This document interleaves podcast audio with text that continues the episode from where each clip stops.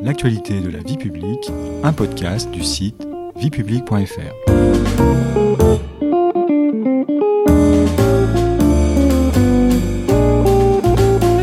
Le 20 décembre 1981, la proposition de loi dépénalisant l'homosexualité est adoptée par l'Assemblée nationale.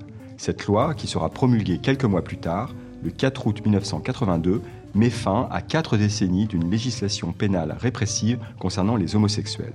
Notre podcast, L'actualité de la vie publique, vous propose, à l'occasion du 40e anniversaire de la promulgation de cette loi, une nouvelle série consacrée à cet événement marquant de la lutte pour les droits et l'égalité des personnes homosexuelles.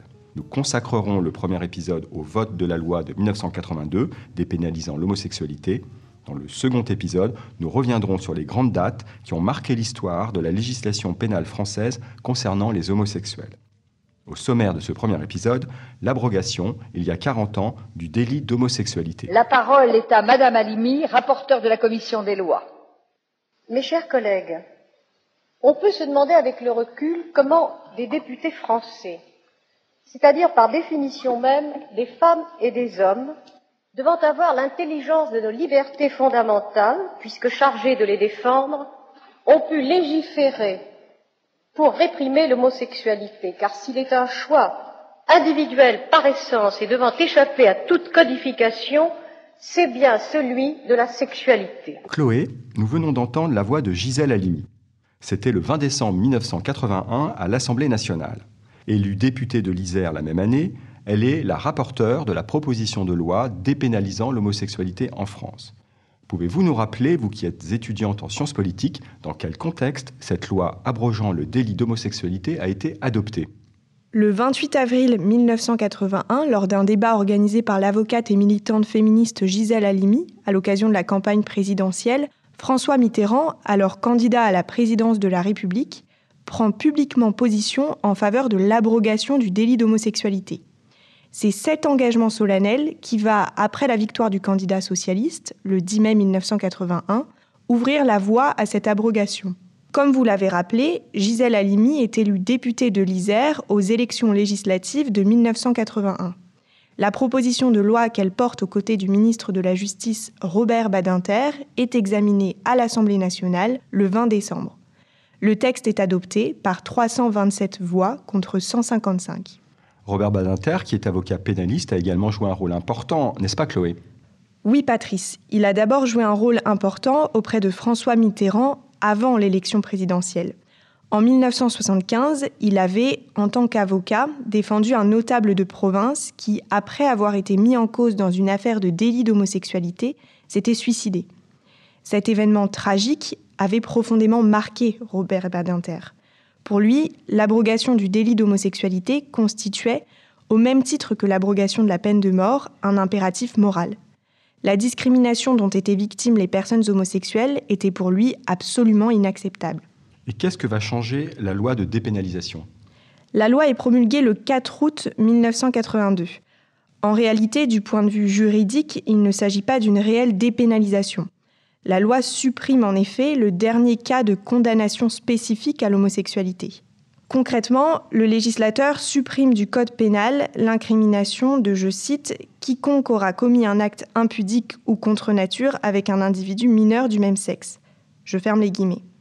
Pour le dire plus simplement, avant l'abrogation de la loi, le Code pénal établissait une distinction entre les hétérosexuels et les homosexuels concernant les relations sexuelles avec une personne mineure les hétérosexuels pouvaient avoir des relations avec un mineur âgé de plus de 15 ans, l'âge de la majorité sexuelle, tandis que ces mêmes relations étaient pénalisées lorsqu'il s'agissait de personnes du même sexe. C'est cette différence de traitement, selon l'orientation sexuelle des personnes, qui constituait en définitive une discrimination. Quels sont, Chloé, les effets immédiats de l'abrogation? La promulgation de la loi a des effets immédiats très concrets. Il est mis fin au contrôle de police et l'unité de police chargée du contrôle des homosexuels de la préfecture de police de Paris est supprimée.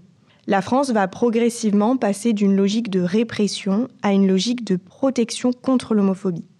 Rappelons aussi, Patrice, qu'une décision importante, qui n'est pas liée au vote de la loi d'abrogation, va être prise par la France en 1981. L'homosexualité n'y est plus reconnue comme une maladie mentale. La France avait adopté en 1968 la classification internationale des maladies de l'Organisation mondiale de la santé, l'OMS, dans laquelle l'homosexualité figurait au titre des maladies mentales. Il faudra attendre dix ans de plus, le 17 mai 1990, pour que l'OMS retire à son tour l'homosexualité de la liste des maladies mentales. L'homosexualité est aujourd'hui toujours considérée comme un crime dans de nombreux pays du monde. Où en est-on exactement concernant cette criminalisation, Chloé? Si depuis plusieurs décennies, l'homosexualité a été décriminalisée dans la plupart des pays d'Europe occidentale ou en Amérique du Nord ou du Sud, l'Afrique de l'Ouest et de l'Est, le Moyen-Orient et l'Asie du Sud-Est sont des régions où l'homosexualité reste le plus fortement réprimée. Plus de 70 pays dans le monde condamnent encore l'homosexualité et dans certains d'entre eux, cela reste encore aujourd'hui un crime passible de la peine de mort.